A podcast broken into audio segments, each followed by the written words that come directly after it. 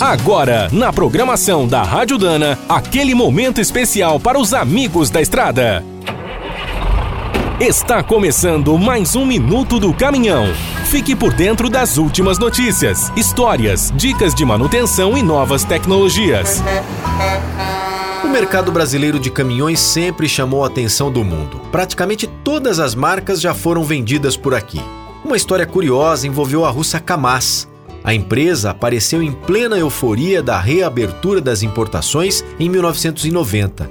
A princípio, o projeto fazia muito sentido. A marca seria representada pelo mesmo grupo que vendia com sucesso os carros da Lada. Baratos e robustos, os caminhões russos também tinham uma boa fama no Chile, Bolívia, Equador, Paraguai, Argentina e Uruguai. Na época, a Kamaz queria abrir mais de 50 concessionárias no Brasil e vender 6 mil unidades por ano, entre veículos de carga e ônibus.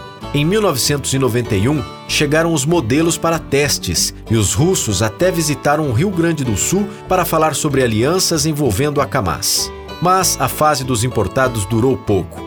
Tivemos o impeachment, o carro popular, a desvalorização do real e o novo imposto de 70%. Como a situação na Rússia também estava complicada, a Kamaz acabou desistindo do projeto e a Lada saiu do país em 1995.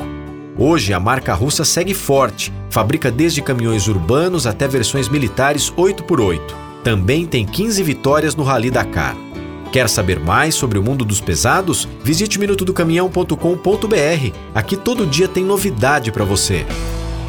O Minuto do Caminhão é um oferecimento de Spicer. Há mais de 100 anos, a marca dos cardãs e eixos que não ficam pelo caminho. Quem é do trecho já sabe, para ficar bem informado, a Rádio Dana é sempre a melhor sintonia.